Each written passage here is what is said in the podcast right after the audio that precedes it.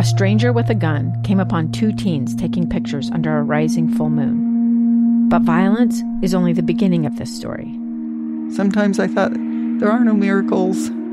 Yeah, there are, and this is a big one.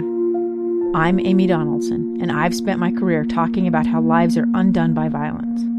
The Letter is a podcast about how lives are remade. Follow The Letter at theletterpodcast.com or wherever you get your podcasts. Inside Sources.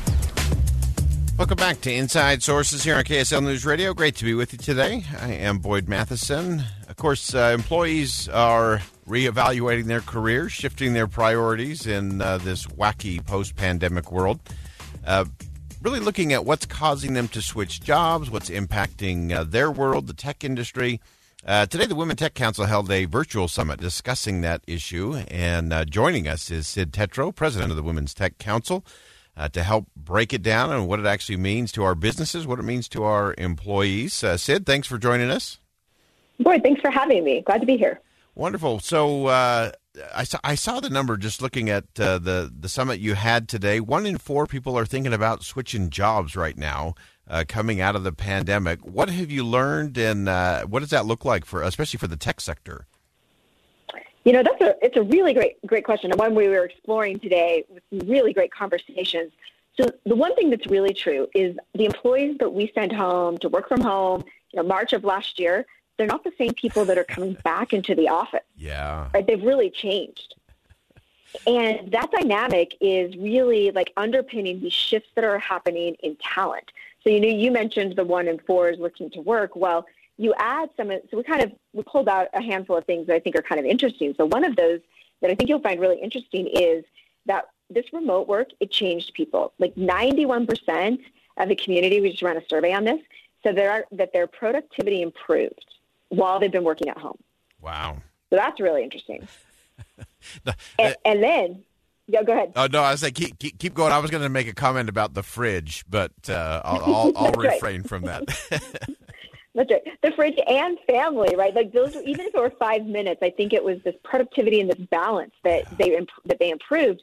But what's really interesting to that is that only three percent say they're ready to return to the office full time, mm. and more than forty percent of people said they would leave the company or switch companies if they're asked to go back to work full time in office, wow. and they'll just go find another opportunity because it's available. Yeah, and that's that's one of the things that's so interesting to me. That one, I, I, think people did kind of find their groove. I think early on it was a little challenging, and people were feeling a little mm-hmm. isolated and disconnected. But then they they learned there's ways to to work around that, uh, and then just kind of that reshuffling of, of priorities. And I think also, uh, I think prior to the pandemic, there were a lot of employees who felt like they they were kind of good to be where they were because they weren't sure there was anything else out there, and now it's very clear uh, that that they're in, they're in charge. There's a lot of opportunities, a lot of holes out there, and so the employees are are very much feeling empowered.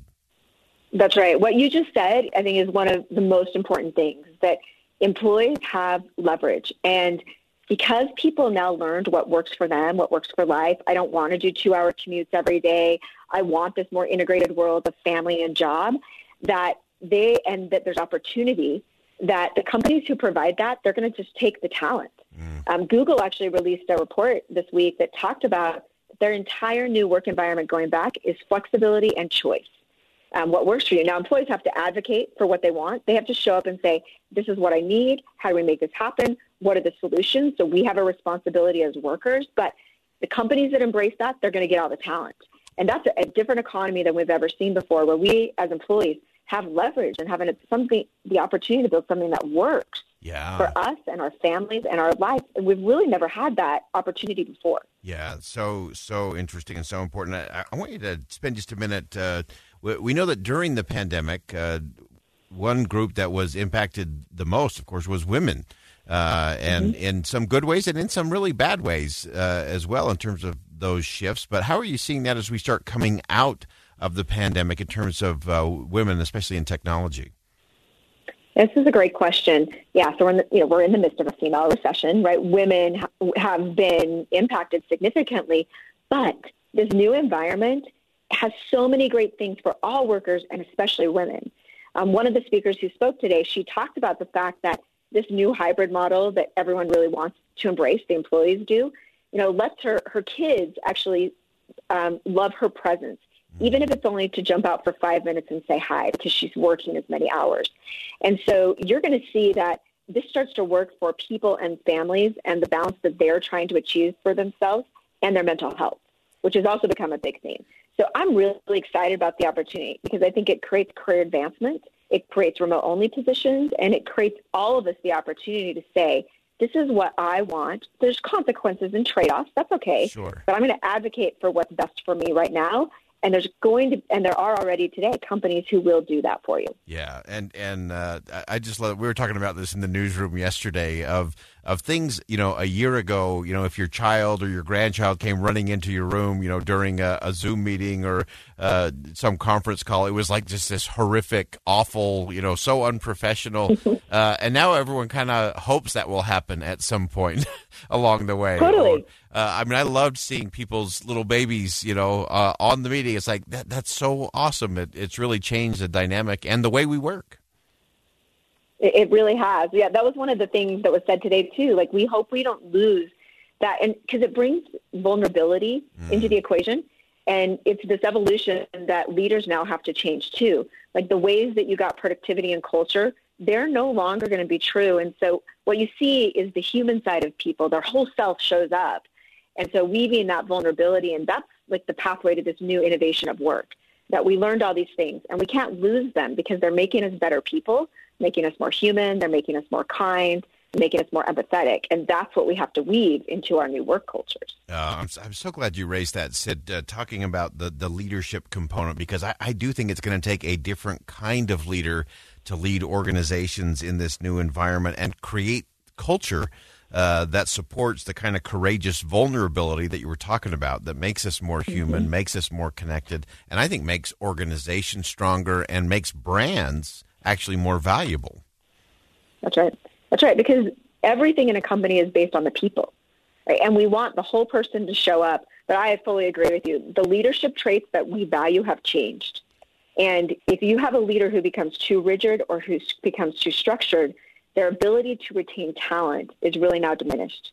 You have to be a person that has changed from 2020. It changed every one of us, which means our leadership style must change in order to really have teams that believe us and trust in us and follow the path that we want to forge. Oh, fantastic. Sid Tetro, President of Women's Tech Council, uh, great innovator, great thinker, uh, great summit today on uh, post pandemic tech talent shift. And uh, we look forward to having you back to continue this conversation real soon. Thanks, Boyd. Great conversation. All right, again, that's Sid Tetro from the Women's Tech Council. And I, I love that we ended that segment talking about leadership and culture uh, because it has changed. Uh, just as Sid said, the employees that you were employing prior to the pandemic are not the ones that are coming back to work now as we exit the pandemic. Everything has changed and will require new leadership, new culture, and a different approach. All right, we'll go ahead and step aside for bottom of the hour news. When we come back, uh, Mayor Jenny Wilson's going to join us here on KSL News Radio. Stay with us. It's the story of an American held in a dark Venezuelan prison. Then all of a sudden, they all kind of lined up. They pointed their guns at me. And this is the point where I thought, I'm going to die today. I'm Becky Bruce. I spent a year working on Hope in Darkness, which now has more than 2 million downloads. Find it on kslpodcast.com or wherever you listen to podcasts.